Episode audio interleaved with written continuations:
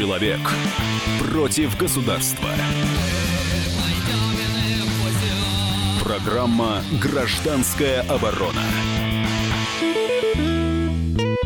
Микрофон обозреватель комсомолки Владимир Варсобин. Сегодня будем говорить о событии, может быть, немножко э, отдаленной по времени, но уж целая неделя прошла, для СМИ это чудовищный срок. Но это событие настолько все-таки важное для нас, что его надо анализировать и анализировать. Это прямая линия президента, которая была 15 числа, и вот прошла неделя, и отклик на эту э, пресс-конференцию оказался удивительным. Э, ну, во-первых, наша передача, у нее тема такая, я бы сказал, удивительно звучит. Почему после прямой линии с Владимиром Путиным губернаторы обвинили во всех своих проблемах федеральный центр? Ну, это, конечно, не все губернаторы, а те, которые попали под критику. А, были несколько там регионов, а, которые были обвинены в разных прегрешениях. Это невыплаты пострадавших от чрезвычайных ситуаций, это проблемы с лекарствами. Но если раньше губернаторы э, брали под козырек и бегали, э, бежали исполнять, э, в общем-то, приказания, то теперь они начали ворчать на федеральный центр, э, который, в общем-то, оказался виновен во многих этих проблемах. Мы сейчас будем разбирать каждый из случаев э, и э, смотреть, что и к чему привел именно такой отклик наших регионов. Я напоминаю, что у нас в студии Николай Миронов, руководитель Центра экономических и политических реформ. Здравствуйте, Николай. Здравствуйте. И наши студийные телефоны 8 800 200 ровно 9702. Давайте по порядку все-таки изучать этот вопрос. И э, начнем с, э, с одного из самых такого э, ярких событий на прямой линии. Даже журналисты сделали такой там пятерку, шестерку самых интересных событий прямой линии. И первое событие – это история из апатитов. Это город в Мурманской области, где откуда обратилась больная онкологическим заболеванием и рассказала о том, что э, ей, во-первых, не поставили неправильный диагноз, и сейчас она мучается от обезболивающих. В общем, в общем э, пожаловалась на врачей. Вот послушаем, как это было во время прямой линии. Меня зовут Старикова Дарья, мне 24 года. Мне поставили диагноз рак четвертой стадии. Изначально мне ставили диагноз межпозвоночный остеохондроз. Мое время в лечении было упущено. В связи с тем, что лечили мне спину, привело к тому, что я оказалась в больнице с кровотечением. В больнице мне уже поставили диагноз. Владимир Владимирович, у нас не хватает узких специалистов. У нас закрыли роддом, у нас закрыли хирургическое отделение, у нас закрыли кардиологию. У нас все перевезли в город Кировск, в соседний город. На необходимое обследование также отправляют в город Мурманск. Это в пяти часах езды от нас. Я прошу не за себя, я прошу за город, за наших жителей. Я прошу вас помочь восстановить больницу? В вашем случае, ну, конечно, мы на это посмотрим самым внимательным образом. Не знаю, из чего исходили организаторы здравоохранения в этом регионе. В апатитах, в том числе апатиты, там люди работают в непростых условиях, и э, они нуждаются в особом внимании со стороны медицинских работников. Исходили, может быть, из чисто формальных вещей, что до, до этого города недалеко ехать, тем не менее, люди сталкиваются с такими проблемами, о которых вы сказали. Обязательно посмотрим. Либо эту надо достроить, либо старую восстановить восстановить больницу. А, вот больная э, раком Дарья э, Старикова после пресс-конференции стала хуже. Она попала в реанимацию районной больницы, потом ее э, срочно перевели в лечение в Москву. А, но эта история имеет свое продолжение. Дело в том, что проверки, которые тут же, конечно, нагрянули в, в, этот, в эту больницу, она, ну, по нашей российской традиции, а, она получила некоторое странное развитие. Дело в том, что один из э, лучших специалистов э, района, а, главный врач этой больницы Юрий Семенович а, Ширяев, собирается подать Э, заявление об уходе, потому что эти проверки, вот эти бесконечные э, дергания нервов по поводу того, что э, правильно ли лечит эта больница, вот довело и врачей до белого коленя, хотя надо заметить, что эта больница это такая жертва укрупнения, то есть несколько больниц слили в одну из-за экономии средств, поэтому я так понимаю, что выросло и поток больных, и поэтому на всех, может быть, внимания не хватает. Я не знаю, на самом деле, что нам там произошло, поэтому поэтому у нас на связи именно этот врач Юрий Семенович Ширяев, врач-нейрохирург. Юрий Семенович, вы нас слушаете? Здравствуйте. Да, слушаю, здравствуйте. Ну, не совсем все так, как вы сказали. Давайте, поправляйте, конечно. Что на самом деле не так? Ну, первое, я заявление написал не потому, что проверки нас, э, скажем так, мутили. Ни в коем случае это не проверки, и мне удалось на сегодняшний день сделать так, что у нас еще ни один врач не уволился. Угу. И более-менее того скажу, что вот в связи с тем, что тут жители стали писать заявление в мою защиту, у нас стихло и количество, ну, скажем так, я их называю жалобщиков. Потому что в и субботу, и в понедельник это было что-то неуверенное. Мы приняли около 100 человек, из них только 10%, э, ну, 10 человек были действительно, которые нуждались там, в медицинской помощи. Все остальное было это верните больницу. Угу. Хронические больные, которые пытались вылечиться разговор шел об других проблемах. То есть люди просто, просто приходили выговариваться. Юрий Семенович, скажите, а там больницу укрупнили? То есть получается, что... Смотрите, я а, да. рассказываю. Нет, нет, смотрите. Изначально ни Минздрав местный, ни губернатор тут, ни я. Это все происходило постепенно. В свое время, в 89 году, это было два разных города. Вот тот стационар, который показали на заднем плане Даши, этот стационар был закрыт в 95 году. Он был не законсервирован, но его прекратило строительство в связи с, перестройкой. Ну, это уже другой вопрос. Кто как строил, когда, там вот вопросы бывшему руководству города Апатита, которое в то время было. Вот. И в конечном итоге, вот в 2010 году, вот та больница, которая есть в Апатитах старая, которую Владимир Владимирович сказал, что достроит старую, мы пытались ее достроить, вернее, до меня вы там пытались ее достроить, я уже завершал эту, эту, эту стройку. Она трехэтажная, uh-huh. просто трехэтажная, маленькая, э, просто косметически когда-то ремонтировавшиеся, но, к сожалению, там даже трещины уже пошли, скажу честно, постройки на 66 -го года и ни одного капитального ремонта, ремонта в той больнице не было. А в городе Кировске, который на, на самом деле находится в 17 километрах. Откуда как раз Дарья Старикова приехала к вам, да, со, со своими проблемами? Ну да, то есть угу. она, ее достали, могу даже время сказать, по скорой, сколько она приезжала и так далее. Ну, давайте Дашу пока не трогать, потому что Следственный комитет, я не хочу это вообще комментировать по поводу Даши. Реально. Потому что, ну, потому что это вызвало достаточно большой ажиотаж в врачебном сообществе, который ну, не буду, ладно, комментировать. Угу. Единственное, что вот та, тот стационар, который в Кировске, ему не показали по телевидению. Это огромное семиэтажное здание, плюс рядом расположено четырехэтажный полностью отремонтированный лабораторный корпус, детская поликлиника, взрослая поликлиника. Это конгломерат ну, это многопрофильная больница. А почему она не отправилась туда? Почему там не лечили ее? Где там? там в, в Кировске, в Кировске. Кто кого не еще? Нет, ну там говорите, что вот я понимаю, что вот тут есть два города, да, а в одном из да. городов а, э, укрупнили больницу, то есть одну закрыли, во вторую, получается, обращают... Никак, ее, не, ее не закрыли, ту больницу, на сегодняшний день там есть отделение терапевтическое, там есть в апатитах, я имею в виду, есть uh отделение, есть отделение есть отделение реанимации вот в этом больнице, которое вот там разрушает сейчас вот это маленькое трехэтажное здание, зданице, потому что там реально по всем санпинам у нас есть два предписания суда по, по ее закрытию. То есть ее никто не закрывал. Юрий Семенович, а все-таки в чем главная проблема? Кто все-таки ответственен за вот этот, э, ну, э, скажем так, ЧП в медицине? Я понимаю, что это всего лишь один пациент, но вот эти проблемы в медицине так, у вас в апатитах, это чья, чья главная проблема? Знаете, знаете, я могу сказать, и вот сейчас э, происходит что-то необразимое, там, мою защиту, но не только в защиту того, чтобы я остался. Я написал заявление не потому, что я испугался.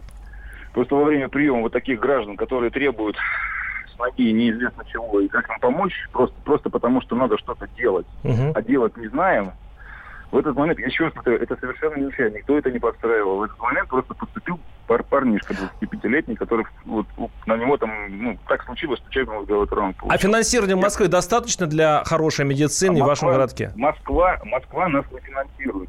Если финансирование говорит, то мы финансируем все по МЛС. Нас финансирует область, угу. бюджет Мурманской области. Достаточно Финанс... средств? Достаточно. И финансирование тут совершенно тоже ни при чем. Вот дайте я расскажу про наш стационар в Кирове. У нас 20 секунд, к сожалению. А, ну, Мы выходим на перерыв. Мы сейчас э, прервемся. А, наши телефоны 8 800 200 ровно 9702. Да, мы э, продолжим разговор буквально через несколько минут. Оставайся с нами. Программа «Гражданская оборона». Товарищи солдаты и офицеры российской армии. Полковник Баронец разрешает обратиться. Звоните и задавайте накопившиеся вопросы. Угроза НАТО, жилье для военнослужащих и перевооружение России. Обо всем этом Виктор Баранец знает лучше других. Программу «Военный ревю» слушайте по будням с 5 вечера по московскому времени. Человек против государства. Программа «Гражданская оборона». Микрофон обозреватель комсомолки Владимир Варсобин. По следам прямой линии с президентом э, идем по тем самым критическим, кризисным точкам, которым указали наши, а точнее, наши сограждане. Они обратились к президенту с жалобами. Сейчас мы говорим о одной из самых э, ну, ярких э, случаев. Очень много было откликов. И, кстати, по одному из исследований 23% опрошенных вспомнили именно жалобу больной раком из апатитов. У нас, нас в студии, еще пока не подавших почти голоса, Николай Миронов, руководитель Центра экономических и политических реформ. Я сказал здрасте в самом начале. Не, ну мы это отожгем чуть позже. Да, и на связи у нас продолжает Юрий Семенович Ширяев, врач-нейрохирург, как раз главный врач вот этой больницы, которого была упомянута в прямой линии. Юрий Семенович, вы нас слушаете, да? Да, слушаю. Юрий Семенович, давайте все-таки подытожим. А, я так понимаю, что э, ваши больные, ну, пациенты, или, скажем так, население района, увидев эту прямую линию а, и узнав об этой истории с онкобольной Дарьей Стариковой, они э, хлынули в вашу больницу со своими жалобами, часто мнимыми. И поэтому, в общем-то, у вас э, сдали нервы, и вы просто подумываете о том, что будете... Я правильно вот подытоживаю всю правильно, эту историю? Ну, да, правильно, это вот тоже, да. Просто в тот момент, когда приходили с мнимыми жалобы, реально больной, который нуждался в медицинской помощи, был без моей помощи. И по, именно я, я еще раз повторяю, я не хотел писать заявление, но это заявление было написано на тот, на тот момент, э, скажем так, с эмоциональной точки зрения. Но сейчас я, наверное, уже это свое мнение не поменяю. Юрий Семенович, скажите, а достаточно ли, вот может быть это мы открываем новую язву, точнее старую язву нашего общества, когда люди э, не доверяют нашей системе здравоохранения, они понимают, что она хоть и бесплатная, но неэффективная, поэтому э, недофинансирование, недорегулированность этой системы и дает такие сбои, как, как в вашем случае. Я по этому поводу, наверное, комментировать не буду. Есть возможность, наверное, потом как-то так все это, ну, скажем так, более компактно сделать. Угу. Ну, мое, мое мнение сказать об этом. Но смысл-то в том, что мы реально шли вперед. Понятно, что оптимизация, говорят, что вот надо вернуться обратно, да, вот было случай, когда слушал там даже, что многие говорят, что вот надо сказать, что оптимизация прошла неверно. Ну, сказать-то можно вся, все, да, а вот дальше-то что делать? Ну, хорошо, мы сказали, что оптимизация, модернизация, все было плохо все эти годы, мы шли куда-то реально, мы шли там к модели европейской медицины, в принципе, она эффективная, и то, что мы сейчас здесь, в этом районе сделали, это и есть по показателям, действительно была эффективна. То, что мы сделали на базе одного стационара, собрали всех врачей оборудование, она была эффективна. Мы не развязывали это по два города, между которыми 17 километров. И, и, и которые за, за эти года, грубо говоря, больше 10 лет сократилось население практически вдвое. Понятно. От 150 до 70, ну, там, до 87 тысяч населения. Там же, ну да, я про это и говорю, что скоро, скоро есть, все было. И мы к этому двигались, информатизацию запускали. Тут, тут, вот, ну, все, то есть, в принципе, было... не так все было у вас безнадежно. Не так, не, у нас, да, ну, да. И по, узких, по поводу узких специалистов то же самое. У нас действительно очень сильно укомплектована взрослая поликлиника в апатитах узкими специалистами. Понятно. Спасибо, Юрий, Юрий Семенович. У нас просто очень мало времени. С нами был Юрий Семенович Ширяев, врач-нейрохирург из апатитов. Как раз э, герой, невольный герой прямой, э, прямой линии с президентом. А, ну вот... Э, теперь, теперь, теперь ваше слово, Николай. Расскажите, как вы, вы смотрите на это. Пока, пока у меня такое ощущение, что э, врач обходит оптимизацию, которую сильно ударила на самом деле по регионам, когда вместо э, трех больниц одна, когда врач, врачи уменьшается количество на душу населения. И вот даже когда так происходят такие ЧП, есть все равно такое объяснение, что неплохо мы живем. Ну, мне кажется, Юрий Семенович просто находится там на месте, и он не хочет говорить никаких резких вещей. Я его прекрасно понимаю. Дело в том, что в регионах, помимо, собственно, оптимизации, еще и довольно сильное давление на тех, кто что-то говорит не совсем правильное. Такое тоже бывает. Не знаю, какие у него мотивации. Или, может быть, и действительно конкретно в этом кусте э, все немного лучше, чем везде. Вот, но оптимизация действительно стала болевой точкой, она критикуется и медицинским сообществом, и пациентами, и это вообще общая, общая боль. Я могу привести некоторые цифры, которые мы брали из э, открытых статистических источников наших же российских, сводили воедино.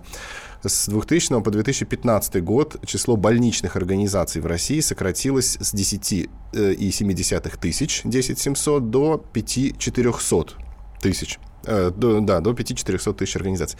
То есть получается э, в два раза, и это соответствует показателю ну, ниже 1932 года. В 1932 году было побольше. То есть где-то близко к царской России. Угу. А, при этом население у нас, ну, если брать территорию РСФСР тогдашнего... Ну, выросло намного, оно, оно стало больше, да, в том-то и дело. Хотя потом было падение некоторые, да, и рождаемость, и все. То есть, то есть получается, у нас в, в, в, так же доступно, так же недоступно здравоохранение, как где-то примерно в 30-х годах оно, стало, оно вернулось в 30-е годы. Даже больше было больниц в 32 году, когда вот первые советские произошли, э, вот эти, ну, успехи первые были декларированы, да. При этом э, сократилось не только число организаций, да, но и число больничных коек коек у нас тоже сократилось, оно сократилось почти на 30% за э, вот те же самые 15 лет. То есть это не значит, что коек стало там, их просто как-то, может, увеличили. Мы даже не берем 90-е. Хуже, Мы хуже. берем как раз эти сытые нулевые и наши, наши года. Да, мы ушли туда, туда вдаль. Э, значит, то же самое касается и амбулаторий, и поликлиник, и они сократились, правда, в меньшей степени, там, на 12%. Э, то, что он говорит про финансирование, по, э, значит, по рекомендациям Всемирной организации здравоохранения, не меньше 6% ВВП должно тратиться на медицину. У нас тратится 3,6%, это в три раза меньше, чем в Европе. Я вижу, вы подготовили ну, с цифрами. Да, да, да, давайте да, все-таки да, не превращать передачу в, в здоровье. А, давайте двинем дальше, потому что все равно будем говорить о медицине, но будем говорить о, о лекарствах, потому что второе место по всем рейтингам это а, был вопрос из Орловской области. Послушаем, как это было на самом деле. Почему федеральным льготникам не выдают лекарства в полном объеме? Почему федеральный льготник должен добиваться лекарственного обеспечения только через суды? В течение шести месяцев я не могу получить жизненно необходимые препараты. Я услышал то, что вы сказали. Для меня это тоже странно, потому что федерация в полном объеме обеспечивает финансирование для приобретения этих лекарств. Там могут быть проблемы, связанные с несвоевременными закупками, несвоевременным проведением... Я неоднократно обращалась, э, я неоднократно обращалась к Потомскому Владимир, Владимиру Владимировичу, Лялюхину Александру Анатольевичу, но в ответ я слышу лишь одно. Федеральный закон 422 о том, что федеральному льготнику начисляют всего 807 рублей 22 копейки. И они не могут нас обеспечить лекарственными препаратами в полном объеме на эту сумму. Мы проверим, что они могут обеспечить, а что они не могут обеспечить. Федеральным льготникам предусмотренные деньги выделяются также в полном объеме. Повторяю еще раз, могут быть сбои, связанные связано исключительно с несвоевременным проведением тендеров и с несвоевременными закупками этих препаратов. А денег им всем должно на это хватать. Ну, интересно, как ответил губернатор Орловской области Вадим Потомский на вот эту реплику э, президента. Он так очень четко сказал. Он говорит, на уровне региона э, заявительнице оказывается возможная поддержка, но решать эту проблему комплексно необходимо на федеральном уровне. Такой вот рикошет. То есть, ребята, вы, в принципе, конечно, молодцы, что нам указали на недостаток, но вообще могли бы денег побольше подкинуть. И, кстати, в первом случае в апатитах э, Москва тоже сыграла э, замечательно. Она э, в итоге э, отправила э, раковую больную, э, больную в Москву. Ее, конечно, вылечат. Тьфу, надеюсь, все будет хорошо хорошо, при этом Москва получается героем, а вот, а вот э, проблемы в здравоохранении, которые мы описали, э, вот они остаются на местах. Ну вот есть какая-то короткая реплика на 30 э, секунд по, по, по этой теме с э, лекарствами. Ну это, конечно, лукавство действительно перекладывать на губернаторов. Им нелегко, и Потомский при всех его и минусах, которые ему, в общем, часто вменяют, в данном случае был, на мой взгляд, совершенно прав. Он говорит, ну 807 рублей выделяется на одного больного, а надо, по утверждению этой же больной, больной 50 тысяч. И деньги-то приходят поздно. Ну как быть? А у нас э, наш корреспондент в, в Орле будет э, через несколько минут на связи. Пока прервемся. Наши телефоны 8 800 200 ровно 9702. И у нас очень много сообщений по WhatsApp. Я их, думаю, что зачитаю в следующей части. Оставайтесь с нами. Здравствуйте, это Мария Захарова. Слушайте радио «Комсомольская правда». Человек против государства. Программа «Гражданская оборона». Микрофон обозреватель комсомолки Владимир Варсобин. Опять говорю, что мы э, идем по следам прямой линии президента. И вот сейчас мы в Орле. А, дело в том, что одна из самых запоминающих э, цитат это было обращение жительницы Орла по поводу того, что не платят на льготные лекарства. И проблема именно с этим. И вот мы послушали, как это было с президентом, но и мы узнаем, как ответил губернатор. Он сказал, что вообще-то говоря, нет таких проблем, а если есть проблемы, то они, это я перефразирую, это все-таки проблема федералов Москвы. А, они очень мало денег выделяют на льготные лекарства. У нас на связи Анастасия Варданян, редактор «Комсомолки в Орле». А, Анастасия, здравствуйте. Здравствуйте. Здравствуйте. Э, скажите, в чем там у вас лекарственная проблема? Действительно ли э, льготные лекарства купить трудно, и на них не выделяются денег? И чья все-таки это ответственность? Э, район, регион, региона или столицы? А, ну, вот а, если говорить о Клавдии, да, то это человек, который находится на гемодиализе, да, такая процедура искусственных почек. Таких людей на самом деле очень много во всех регионах Российской Федерации, они являются федеральными льготниками. А, ну и на самом деле действительно на препараты для таких федеральных льготников в месяц выделяется вот пресловутые 807 рублей.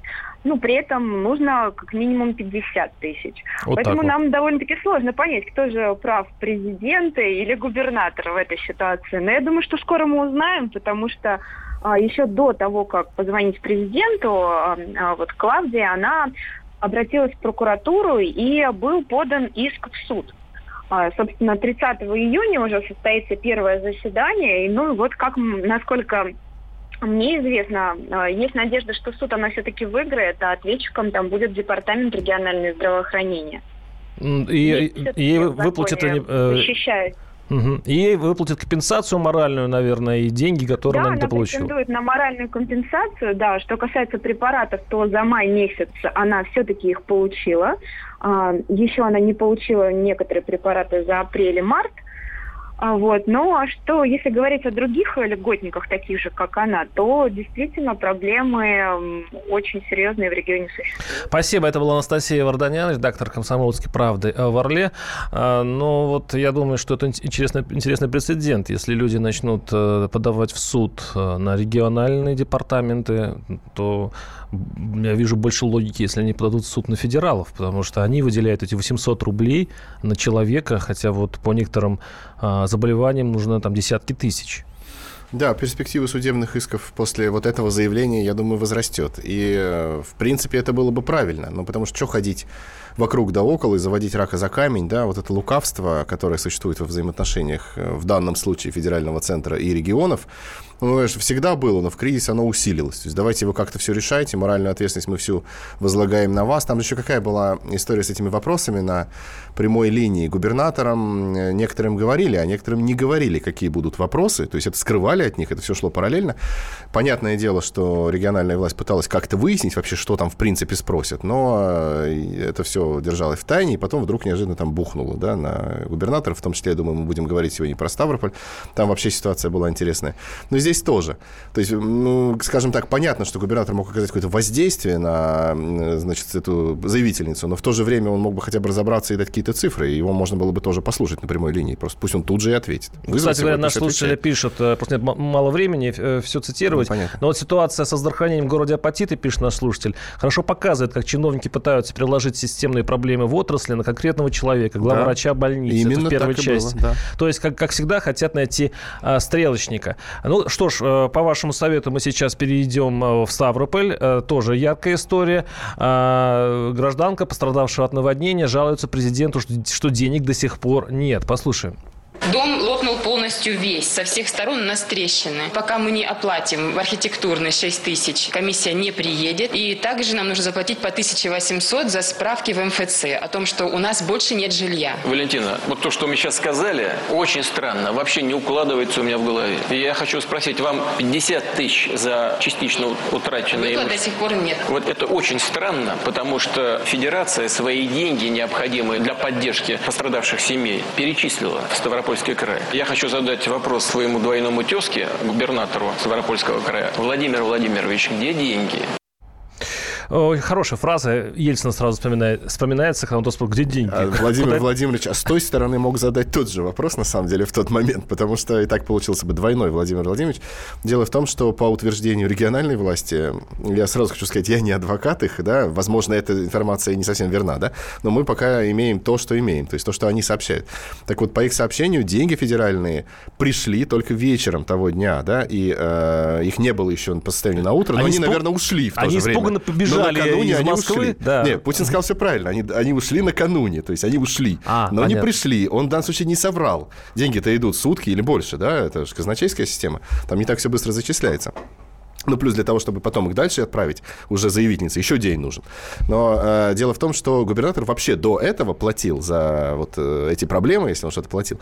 Он утверждает, что делал это из резервного фонда региона. На самом деле резервный фонд э, вещь очень тонкая, и при, э, скажем, какой-нибудь попадании в опалу или еще чего-нибудь, то за незаконное, неправильное или какое-то нерациональное использование резервного фонда губернаторов или других чиновников могут просто посадить.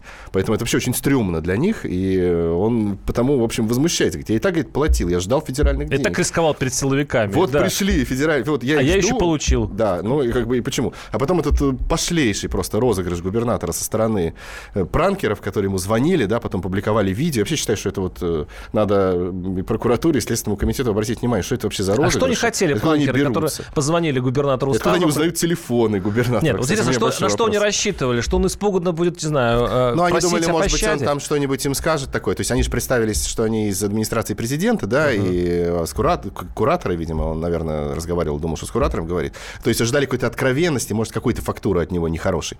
Но он, в общем, насколько я понимаю, все Кстати, сказал. очень достойно. Все сказал, ответил, да, да, абсолютно достойно.